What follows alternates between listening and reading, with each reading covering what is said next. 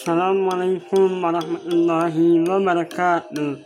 Sahabat di rumah Bertemu lagi dengan saya Muhammad Iqbal Ramadan Dengan NIM 193848 Mahasiswa Pendidikan Kewarganegaraan Universitas Pendidikan Indonesia. Sahabat di rumah Podcast kali ini saya akan mencoba menganalisis dan mengkritik mengenai materi yang disampaikan kelompok 15. Sebelumnya saya mengapresiasi kepada pemateri yang telah menyampaikan dengan baik mengenai intersection of culture and community developing a critical sense of place in teacher education.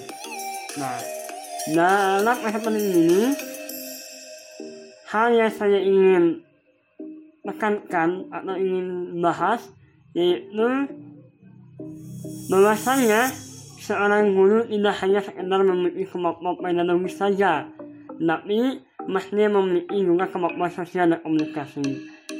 Nah, materi ini pun dijelaskan mengenai uh, komunikasi yang perlu dimiliki oleh seorang guru.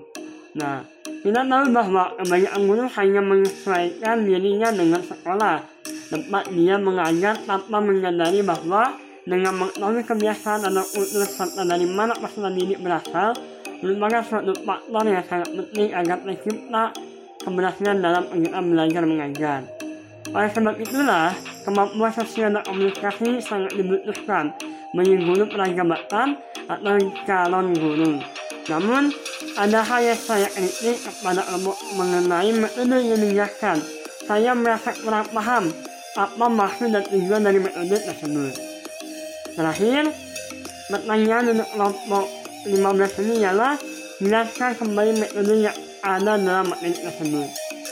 Sekian podcast kali ini, semoga bermanfaat. Wassalamualaikum warahmatullahi wabarakatuh.